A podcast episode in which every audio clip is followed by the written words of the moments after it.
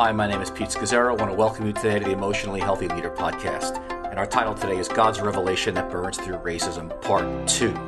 Actually, a Part 2. Last week was a Part 1, God's Revelation That Burns Through Racism. And it's a message on actually Ephesians chapter 3 that I'm going to be sharing with you.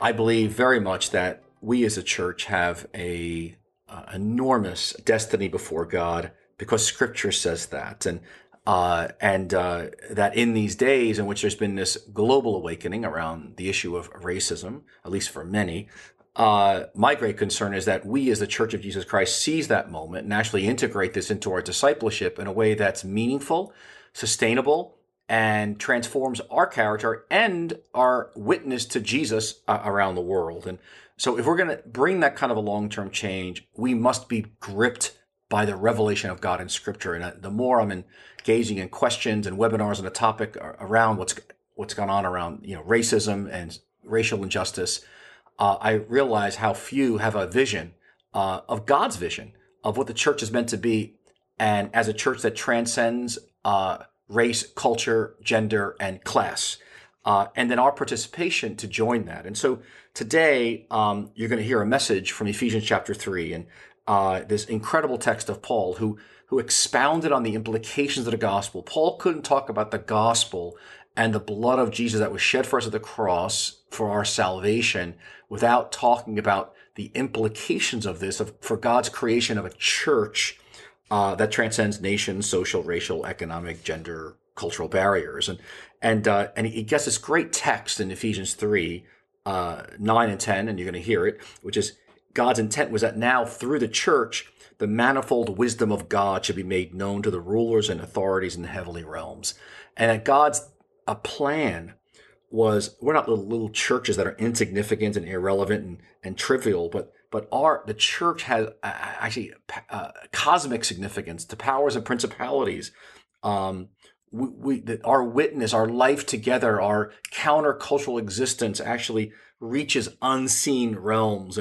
And we are a reminder to the powers and principalities that Jesus has defeated them at the cross and that he is alive and everything will be subject to Christ. And so our life and labor together to be this radical community of Jesus has just massive implications, okay, for the world and eternally.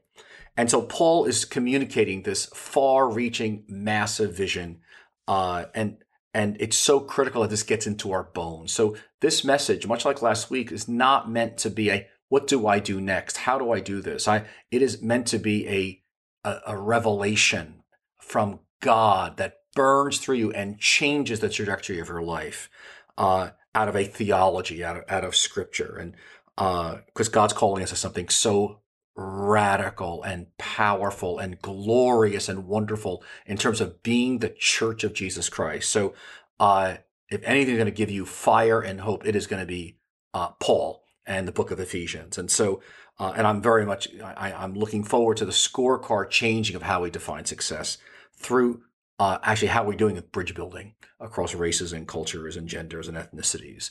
And let me invite you again, as I did last week, that there's a companion resource that we have available. I think it's very important for you to read and ponder and prayerfully look at. It's called 6 Marks of a Church Culture That Deeply Changes Lives. And if anything happening in all these crises cascading upon the church is, we've got to get quite serious about discipleship. And we need, again, a vision for the kind of culture we're building in our churches. And it looks at 6 different marks as we build a culture that deeply transforms people. So you can get that at emotionallyhealthy.org/church culture, emotionallyhealthy.org/church culture. Let me invite you to pick that up at the end of this podcast. So now let me invite you to sit back, relax, let the Word of God wash over you, and let it sink deep into your soul. God bless you. Enjoy this message.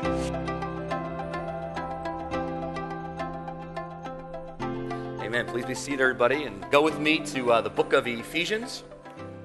The book of Ephesians. And we're in a series on Ephesians, and actually this is the 5th message of it. And so if you've missed a couple, you want to probably pick up the CD. Most importantly, I want to encourage you to be reading through Ephesians and your own devotional times with God and meditating on it. And, Every verse of Scripture is bottomless, and Ephesians is no exception. It's just an unbelievably majestic, phenomenal, rich book. And we're actually memorizing a verse together. Now, again, the theme of the whole series is entering the stream of the love of God. And today we'll go into chapter 3. And so, this is a verse we're memorizing in chapter 3. It's kind of the center of the book. It's actually going to be the next message of the series. And I hope some of you took that little card, and you'll get it again next week, a little card, memory verse. And I pray that you may have power. And the whole word power is a big theme in Ephesians. That you may have power to grasp how wide and long and high and deep is the love of Christ, and to know this love that surpasses knowledge. And that's really Paul's goal, and there's all kinds of implications of that. And so again, I hope you're memorizing that and meditating on that and pondering it at home. If you're not, I want to encourage you to start doing it. I'm giving you 4 months to memorize the verse, all right? And I think that's enough time. And so here's what we've been so far. Here's a little summary. We began by talking about your new identity in Christ from chapter 1, and the fact that God's chosen you. God's blessed you with every spiritual blessing in the heavenly realms. It's actually verse 3 of chapter 1. It's kind of the summary of the whole book. And then it goes on about this. You've left the world. You've been chosen out of the world, and you're different. And you've been set apart to be holy and whole by his love. And you're beloved. You're deeply loved by God. You've been forgiven. You've been delivered from slavery. You've been adopted as his son and his daughter once you've received Christ. And now the Holy Spirit's come inside of you and sealed you, and you are the glories of his richest inheritance. And that was the whole first message. Then we talked about your new power, and the same power that raised Christ from the dead. And Paul praises into the Ephesians this enormous power, and this particular power that resurrected Christ, seated him in the heavenly realms. And Paul says that, and he tries to picture all these words, mega, mega, mega power is for you and in you for who believe, to so transform you and change you into a very different kind of person than you began with. And then we talked about you're a masterpiece. In chapter 2, he gets into the fact you were dead, now you're alive. And he says, you're now a work of art. You've been created to be something totally new. What you are now, you didn't exist before. And you are a work of art. And we talked about that. And there's nobody like you on earth. And God's prepared something for you to be and something for you to do as a masterpiece. And then we talked about the end of chapter 2 of Ephesians, that you're also part of a new international family. And remember, Ken actually quoted Ray Bakke last week, and that just as Roman cities had walls externally from enemies, they had internal walls. And so you had cities that in Roman Empire that were divided. You had Romans in this community, and Greeks, and Parthians, and Africans, and Jews, and they were separated by walls. And when you come to Christ, that Jesus has busted down those walls.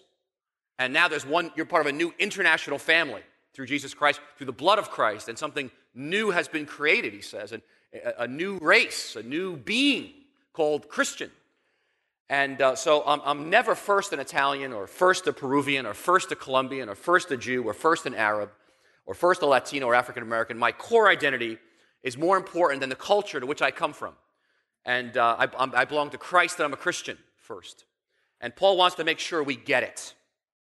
And so there was never, in the Old Testament up to this point, up to Jesus, there was never a vision of God's people being, as one body across race, culture, gender, and class. And so Paul now, as he goes into chapter 3, is going to drive this thing home. And so I want to read it, chapter 3, verses 1 to 13. And it's really quite a passage. And so we're calling, today's message is called Your New International Family Part 2. Because he is going to drive this in, and I pray by God's grace we'll hopefully get it. Chapter 3, verse 1. For this reason, I, Paul, the prisoner of Christ Jesus for the sake of you Gentiles, surely you have heard about the administration of God's grace that was given to me for you. That is the mystery. You'll notice mystery is used 3 times. The mystery made known to me by revelation, as I have already written briefly. In reading this, then, you will be able to understand my insight into the mystery of Christ, which was not made known to men in other generations, as it has now been revealed by the Spirit to God's holy apostles and prophets. Verse 6, this mystery is that through the gospel, the Gentiles are heirs together with Israel, members together of one body, and sharers together in the promise in Christ Jesus. I became a servant of this gospel by the gift of God's grace given me through the working of his power. Although I am less than the least of all God's people, this grace was given me to preach to the Gentiles the unsearchable riches of Christ and to make plain to everyone the administration of this mystery, which for ages past was kept hidden in God, who created all things. Verse 10, underline this verse. His intent was that now, through the church, the manifold wisdom of God should be made known to the rulers and authorities in the heavenly realms, according to his eternal purpose, which he accomplished in Christ Jesus our Lord. In him and through faith in him, we may approach God with freedom and confidence. And I ask you, therefore, not to be discouraged because of my sufferings for you, which are your glory. All right. Now, Paul's talking about a mystery. You'll see this 3-4 times. The mystery, the mystery. We're saying this is a truth beyond what a human being could ever discover. It was obscure, but it's now God's given this revelation. He's unveiled the curtain, like this curtain behind me. It's opened up, and now the mystery is clear. And he then defines the mystery. He says, verse 6, this mystery is the complete union of Jews and Gentiles together. And the Gentiles are not second class. Now, most of us in this room are Gentiles. I believe we have many, many Jewish believers at our church, but I'm sure 90% of us are Gentile believers. And he says, Gentiles, us, we are not second class.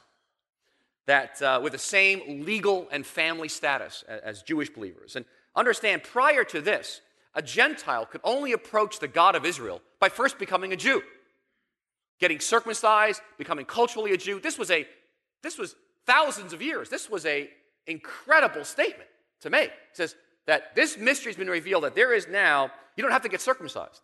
Jesus has broken down the wall, and that approach is no longer necessary. And so what Paul's doing is he's unpacking the radical nature of what God is doing, and that the Jewish nation alone has been replaced by, I mean, there's still a place for the Jewish people, but this, God's people is now an international community. And Paul knows this is so far-reaching. He says, no, that this interracial, international, worldwide family is more splendid than any other empire the world has ever known. And the church is a family that transcends nationality, your culture, your country, your social class, your color, your gender, your ethnicity, and your cultural, wherever you come from, barrier. All those barriers have been demolished. And so he says in verse 6, this mystery is that through the gospel, the Gentiles are heirs together with Israel, members together in one body, and sharers together in the promise of Christ Jesus. Now, we're like, oh, yeah, of course. No, yeah, this was unbelievable.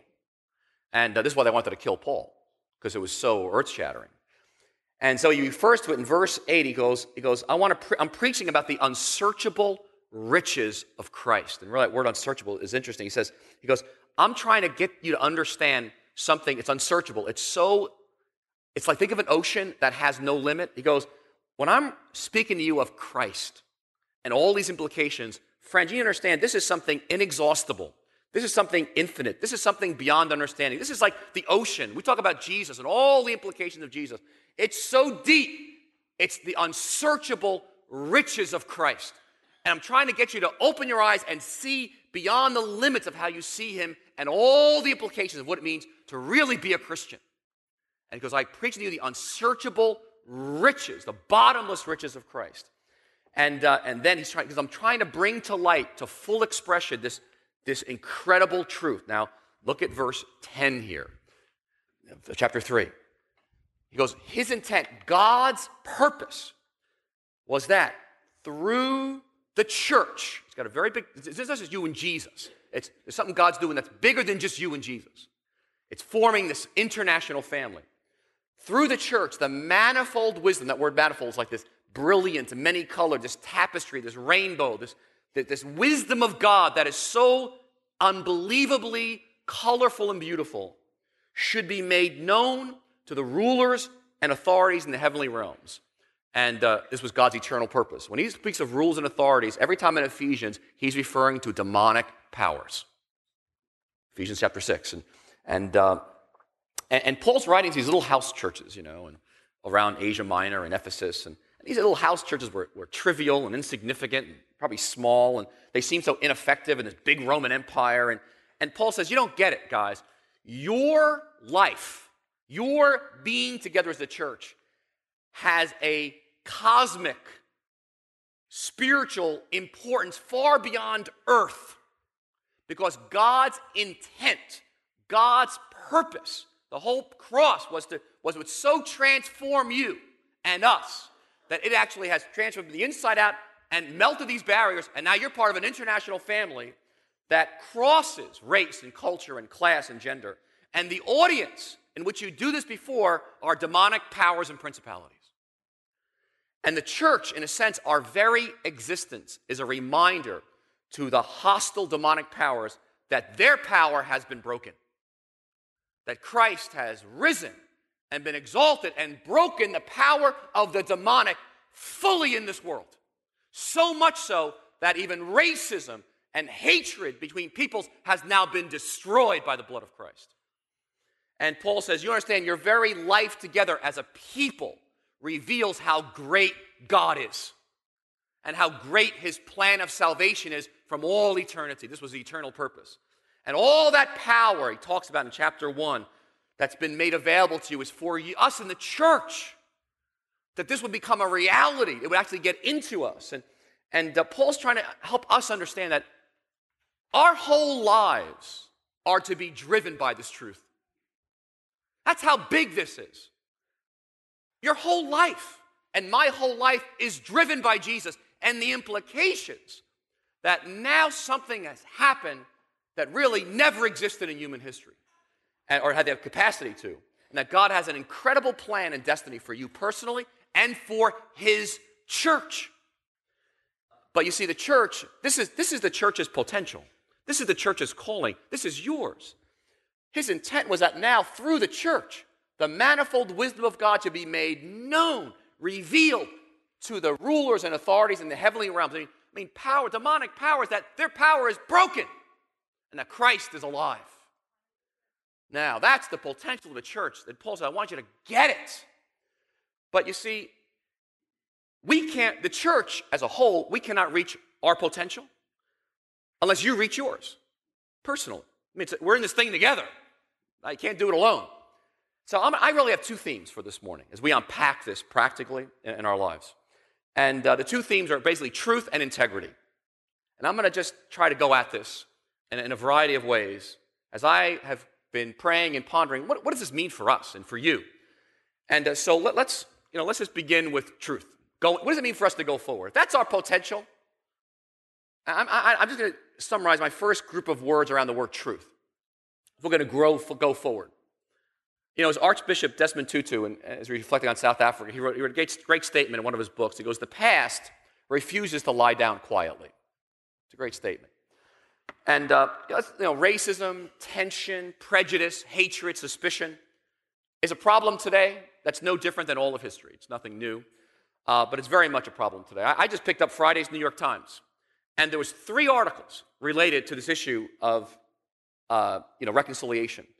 One was about the Columbia University incident with that professor, that someone, the psychology and educational professor there at Columbia, that someone had left a hang noose, dangling on her door this past week.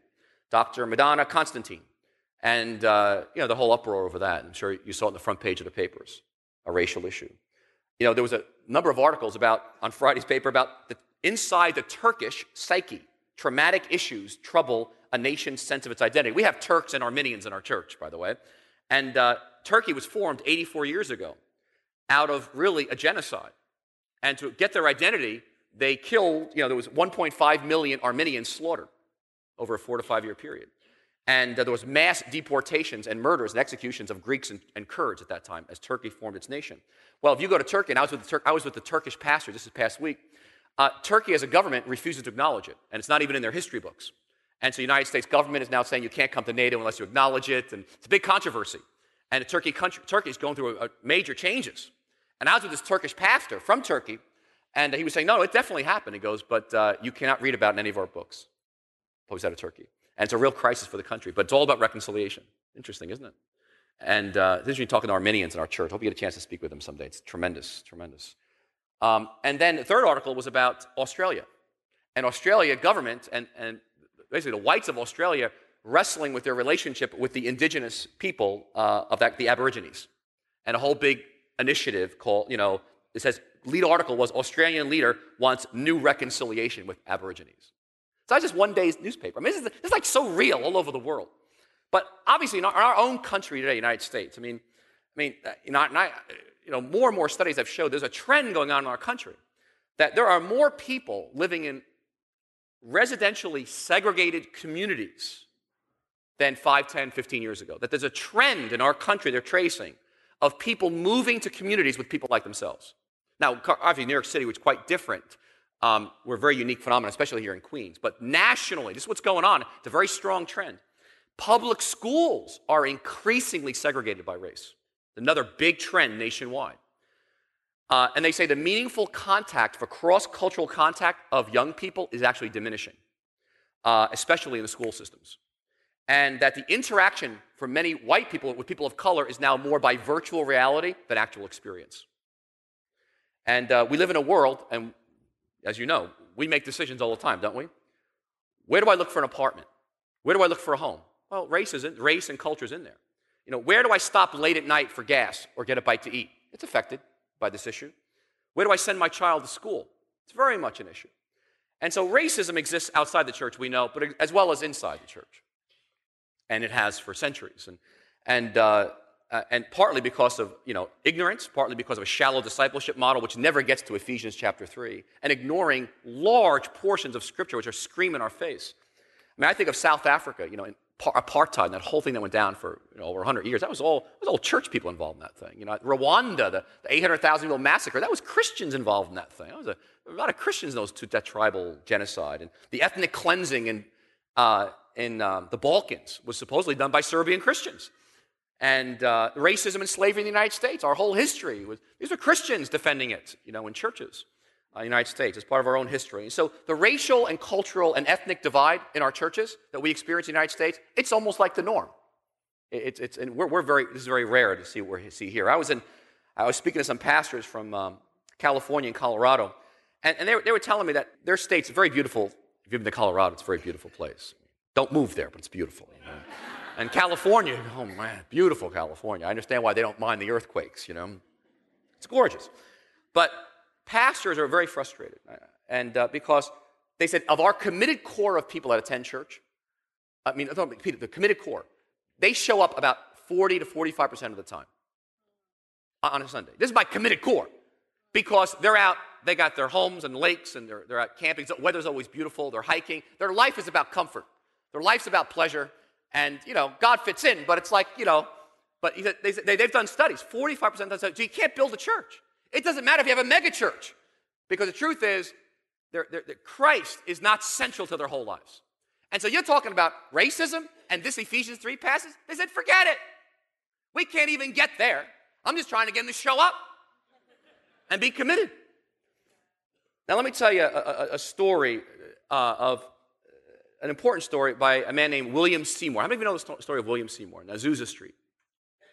William Seymour was a son of slaves and was born in 1870 in the Deep South in Louisiana at a time when the Ku Klux Klan was very strong and blacks had no opportunity for formal education at that time.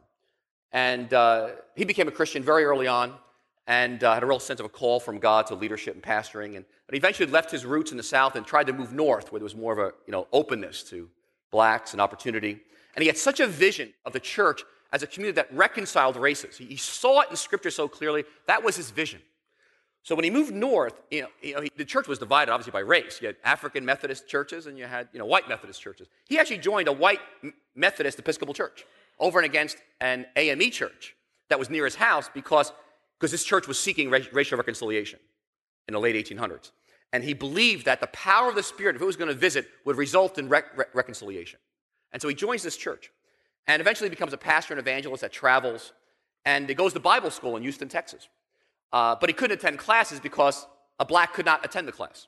But he was allowed to sit outside the door, and his door was open. He could listen in and learn some things.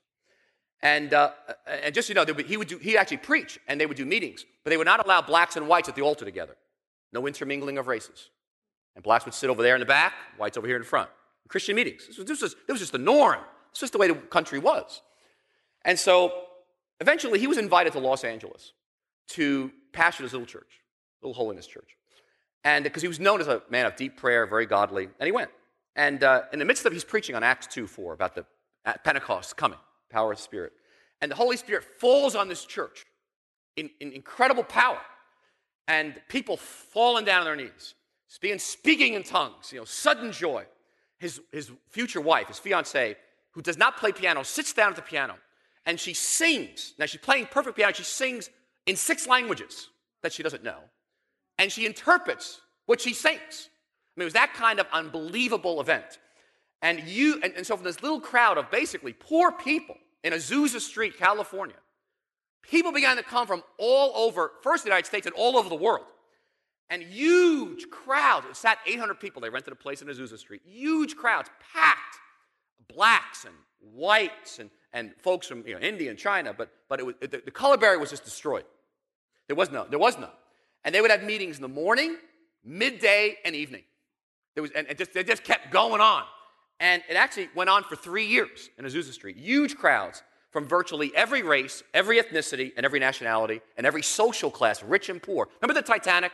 You saw the Titanic movie, how the poor were downstairs? Do you understand? That's how deeply stratified society was in that day. Do you understand? That was all abolished.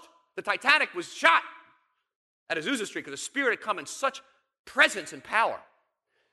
And so this miracle that William Seymour had prayed for years, actually, that he knew it was going to take the power of the Spirit, it actually happened. A revolutionary type of Christian community was born. And they experienced it and they saw it. One journalist wrote this: the color line was washed away in the blood. Now, again, not only were people coming to Azusa Street, they were going out as well. They were going to India and China and Africa. And Seymour understood the implications of this baptism or drenching of the Holy Spirit and tongues. It was about interracial reconciliation and community. That's what it was about. And he wrote this, and he wrote, "The people are all melted together like one lump, one bread, all one body in Christ Jesus. There's no Jew or Gentile, bond or free in Azusa Street. God is not a respecter of person." So in those early years, again, Seymour was the leader. And whites would come and repent of their racism and work alongside him. And historians have written that the interracial miracle and the melting of these barriers was more astonishing than the miracle of tongues. This openness extended to social classes as well. Again, back to rich and poor and middle class, including women. Remember, women, they weren't even voting at this point. Women didn't have any legal rights.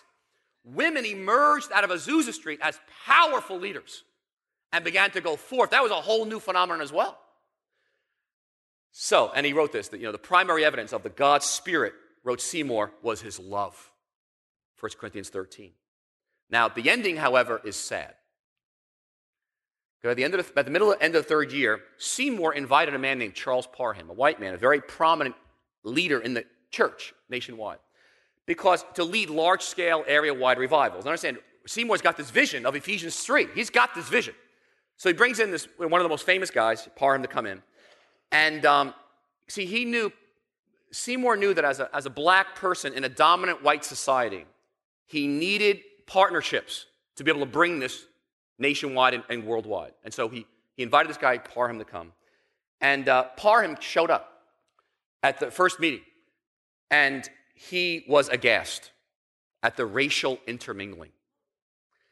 And he actually, his first sermon, he talked about how God is sick to his stomach at what's going on here.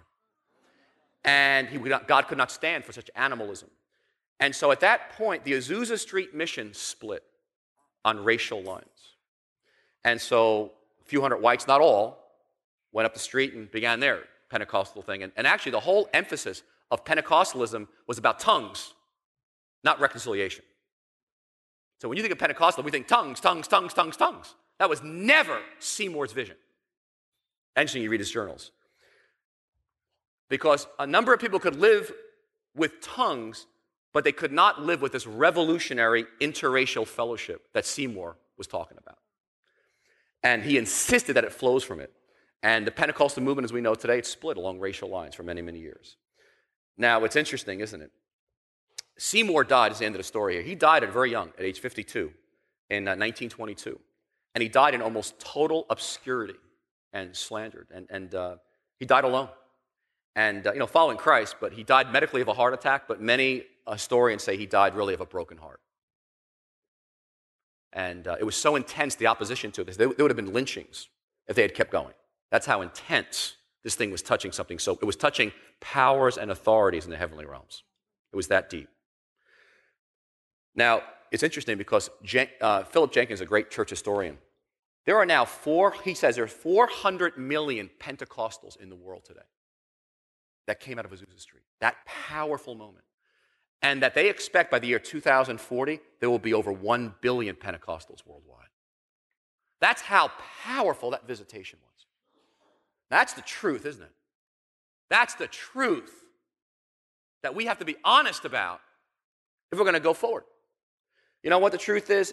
It's easier to think about South Africa than think about here. Truth is, oppression, injustice, hatred, it's still so alive in New York. I mean, I know folks in our church that have shared with me that they can't go buy a house in certain neighborhoods now in New York because of the color of their skin. They know it. Some of you I know probably would never marry a person of a certain skin color, or you wouldn't allow your child to do it either. The Church of Jesus Christ, the truth is, largely ignores the issue. You go through seminaries across the country, friends, this is not even a required course. This is an option if God has called you to it. In every seminary across the country, there is a course in it, but very few people take it. The history of each person's prejudice goes so deep that the truth is, I sometimes feel hopeless about it. I think the demonic powers won on this one because people don't even care about it. They got enough problems just trying to make it through the day. The truth is that when we talk about this issue, we're talking about demons and powers and principalities that are extremely powerful. And the truth is, I prefer, and many of us prefer, not to get into that mess because we have enough on our plate. And I don't want to feel responsible and go into the unknown. Who knows what's going to happen? And the truth is, we have fears, and we need to face those fears about what it means to get to know people's story who are very different than us, who come from a whole different place. And the truth is, many of our young people, you know what? Many of our young people that I talk to, they are longing for adults. They have a passion for it, who have the courage to break the generational sin of barriers and racism and ethnocentrism and division through the power of Jesus. And the truth, they are longing for adults that will do it. That's just a little bit of the truth. I'm sure there's much more to the truth. But I want to break it down secondly because the past refuses to lie down quietly. It's a great quote. But that is the past, not just outside the church. It's the past inside the church. And we have to acknowledge that. That is the truth. So secondly, I just want to talk about integrity because the issue really is about integrity. And again, this has many facets as well. The church can't have integrity if we as individuals don't have integrity, right? So we have a revelation, right? This is a revelation of Ephesians 3. God's intent was that through the church, the manifold wisdom of God, that all these barriers have been melted down. That's the revelation of God. And should be made known to the powers and principalities of the air. This was according to his eternal purpose. God purposed this from the beginning of time. And Paul's saying this mystery is now exploded into life. He says, Ephesians, grab it, break it. So we have to ask ourselves, what are the horrors that we as believers should be outraged about? What should outrage us? That story should outrage us, shouldn't it, that I read to you? But who are the second-class citizens in our society? Every time I hear the name illegal aliens, I don't care what your politics are. People are made in God's image. No one's an alien. People made in God's image, and so whatever your color, skin, whatever your culture, in Jesus' family, there are no second-class citizens. We don't allow anybody to be treated second class. And integrity is to ask, what did my family and my culture hand to me about other races? That's integrity. What was I handed, and where am I really at? And what am I watching or not watching because it's too painful? I watched this. I watched the movie Bury My Heart at Wounded Knee. Many of you, I'm sure, have read the book or seen the movie. It was painful to watch the treatment of Native Americans in the late 1800s. We have some Native Americans in our church. Very painful. But I mean, integrity is I watch it because it's true, even though I don't want to see it. And I left there. It wasn't a happy movie. I walked out. Oh, I was depressed, Don. I was really depressed when it was over. And, watching a movie like Gandhi, or even Tyler Perry's movies, which are very insightful, the African-American community. And, but it just takes time to even get into the world, another world. And the integrity to say, I'm interested because I'm a Christian. It matters to me. And we have integrity. I'm not committed to reconciliation, but I treat my wife like trash. That's integrity. How often we do violence to people, just in general. Teachers. Violence is more than just, physically assaulting someone. Every time we demean somebody, it's violent. When a teacher humiliates a student, that's violent. When a supervisor treats an employee as a disposable means of economics, it's violent. When doctors treat patients as an object, it's violent. When racists regard people different and secondary or less than, it's violent. When even Christians or we view people differently as kind of like them, it's violent. Integrity is to be yourself. I'll tell you, it's being true. Look, Paul, I don't have time to expound on this, but you'll notice Paul says, a number of times in this text, verse 2, you've heard about God's grace, verse 2, that was given to me. And verse 7, he goes, I became a servant of this gospel by the gift of God's grace given to me. And then he refers himself in verse 8, I'm less than the least of all God's people. Think about that. I don't know. Paul had an enormous sense of privilege, grace given to me. And he says, I'm the least of all the saints. I don't know, look around this room. Look at these. He said, I'm the least of all these people. You probably say, I don't even like these people. I'm less than the least of them. I think I'm in the middle. Not less than the least, And Paul had a tremendous sense of who he was. Humility and authority. Tremendous sense. And so, if we don't know who we are, we find our identity either by being superior to people or being inferior to people. That's what happens, because we don't have a true sense of self. And so it's so interesting, you can be a Christian and despise other Christians. So different than Paul, or despise other people. And so I don't have a sense of who I am, so I have to put you down to feel good about myself. And I bolster my identity by excluding you. And I turn cultural differences into moral issues. And if I don't know who I am with integrity, I can't let you be you because it's threatening to me. So I got to put you down, your differences. But if I have a great sense of integrity of myself, my true self in Christ, I can let you be you and not have to change you or exclude you or abandon you or assimilate you. And, I think I hear all the time, Spanish congregation, they're always kissing and hugging. They're so emotional. White people, they're so cold and icy, And, those Presbyterians, they're so stiff, and dead liturgy. And, the Episcopals with their candles. And altar boys, can you believe it, And all the Pentecostals, screaming on the floor, And, they let long-haired people in. They let short. They let people, rockers and gothics, and they dance, square dance, or merengue. Who knows what they're doing? They drink. They have a glass of wine at dinner.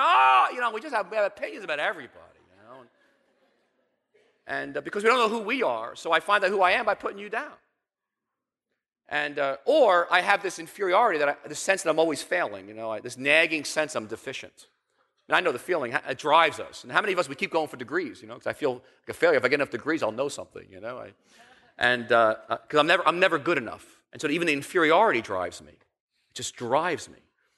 And there's no integrity in that. The integrity is to live the life that God has given you. Integrity is to be you, your true self in Christ. That's integrity. And how many of you come from families where they've said to you, hey, remember who you are as you walk out that door? Your family said to you, I heard those words. Basically what they're saying is, you better live our life. Don't disgrace us. Remember who you are. Say, no, who I am is my true self in Christ. The new power and new identity, I'm part of a new international family. And integrity is to be faithful to the life God has given me and not be a coward and live the life that you want me to live. That's integrity. And there's a great Hasidic tale, I've said it before, by that reveals our tendency to want to live somebody else's life. Rabbi Susia, at the end of his life, when he was an old man, he said this, in the coming world, they will not ask you, why were you not Moses? They will ask you, why were you not you? Why did you try to live somebody else's life? What I'm saying is that this dream of an Ephesians community, Paul's talking about here, if you don't know who you are, it's all a dream. Because you got to have a sense of integrity with yourself first. Then you can allow people to be themselves, and there's space for both. And you see, if I claim my true self and who I am in Christ, then I can let you claim yours, and don't have to annihilate you. And how are we gonna make promises? We're gonna make if we live unfaithfully to ourselves, we're hurting other people. We're damaging other people. We make promises we can't keep, and we're building a church on flimsy material. And we can read Ephesians 3, and we can memorize it, but it's all theory, and it never gets in deep. So, again, my comment to myself was, how can the church have integrity if I don't? That's why I'm coming after you. I'm coming after me. And that's why Paul says in verse 1 and verse 13, I gladly suffer for this. Paul suffered for this. They're suffering for this. But he says, I do it joyfully. Don't be discouraged, because I have integrity, and I'm living in truth, and I've gotten free from other people's lies and expectations. So, yeah, verse 13, he says, I don't be discouraged. I ask you, therefore, not to be discouraged because of my sufferings for you, which are for your glory. So, yes, you'll be misunderstood. There'll be suffering. Yes, it's going to cost you money. Yes, it's going to cost you time. Yes, your friendships are going to be affected. Yes, it may affect where you live. And even if you go and live somewhere else, this reality of this text that God's intent was this melting of one international people informs your whole life. It drives your life because it's on God's heart. It's not something I just pick up once in a while if I feel like it. This is my life because it's the gospel, knowing God and being reconciled to him and across and then with other people. It's not convenient. It's emotionally draining. It's very complex and it's very slow. But we embrace this vision of Ephesians 3 of reconciliation of a new international family because it's the heart of the gospel. It's not something, and it's the heart of what it means to be a Christian. So Paul's saying, I pray you get the revelation and the mystery of the gospel. And our whole life is thus impacted and driven by this truth. Whew, what a text. All right. Wow. I want the worship team come on forward and look at verse 12 for a minute. Secular history, if you read, I love history, focuses on wars and great leaders and territories and rising and falls of empires. The Bible focuses on small, apparently insignificant people. But God, the Bible concentrates on this new international, interracial, interclass, intercultural community called the church. That God's passionate for a church that really is a gift to the world around us, sets people free to live in truth and integrity. And he closes with verse 12. He says, "We, through faith in him, we can approach God with freedom and confidence." I want you to do you realize? Look at verse 12. In him, Jesus, and through faith in Jesus, we may approach God with freedom and confidence. Up to this point, the high priest of Israel, once a year, could go into the Holy of Holies with freedom and confidence and approach God.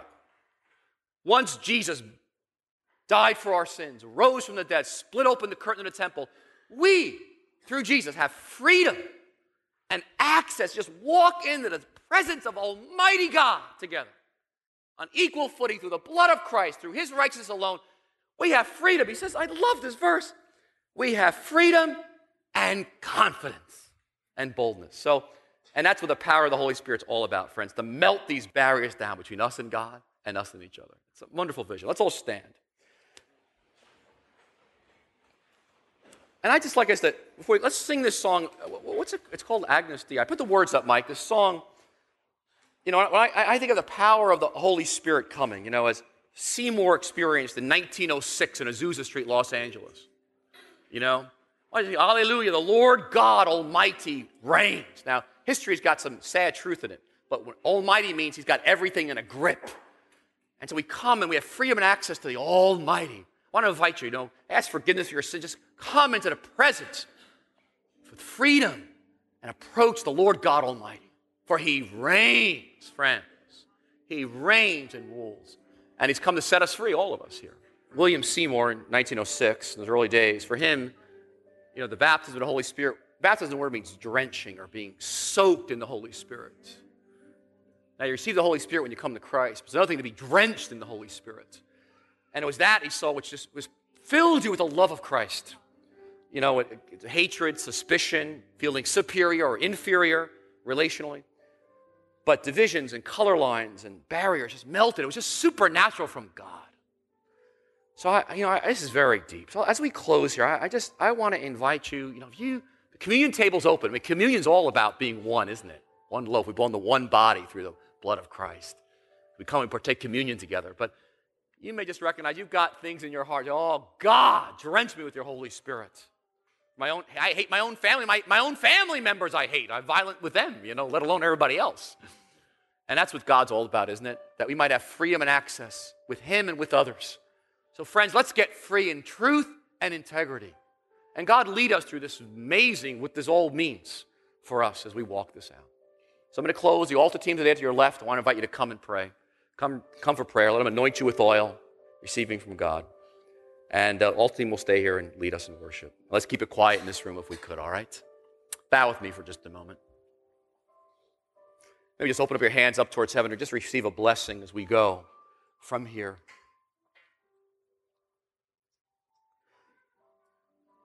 So, Lord, may your face shine upon us. You see your people in this little church, in this big world in Queens, New York. Who are we, oh God? May your face shine upon us, Lord. May you shower from heaven rivers of the Holy Spirit to drench us so deeply that the deepest inferiorities, superiorities, hatreds, animosities, insecurities, Lord, let them be melted by the love of Jesus, by the Holy Spirit. So drench us, Lord, we truly would live out being a new creation, being free to be the men and women you've called us to be, living our true lives in Christ, not somebody else's agenda for us.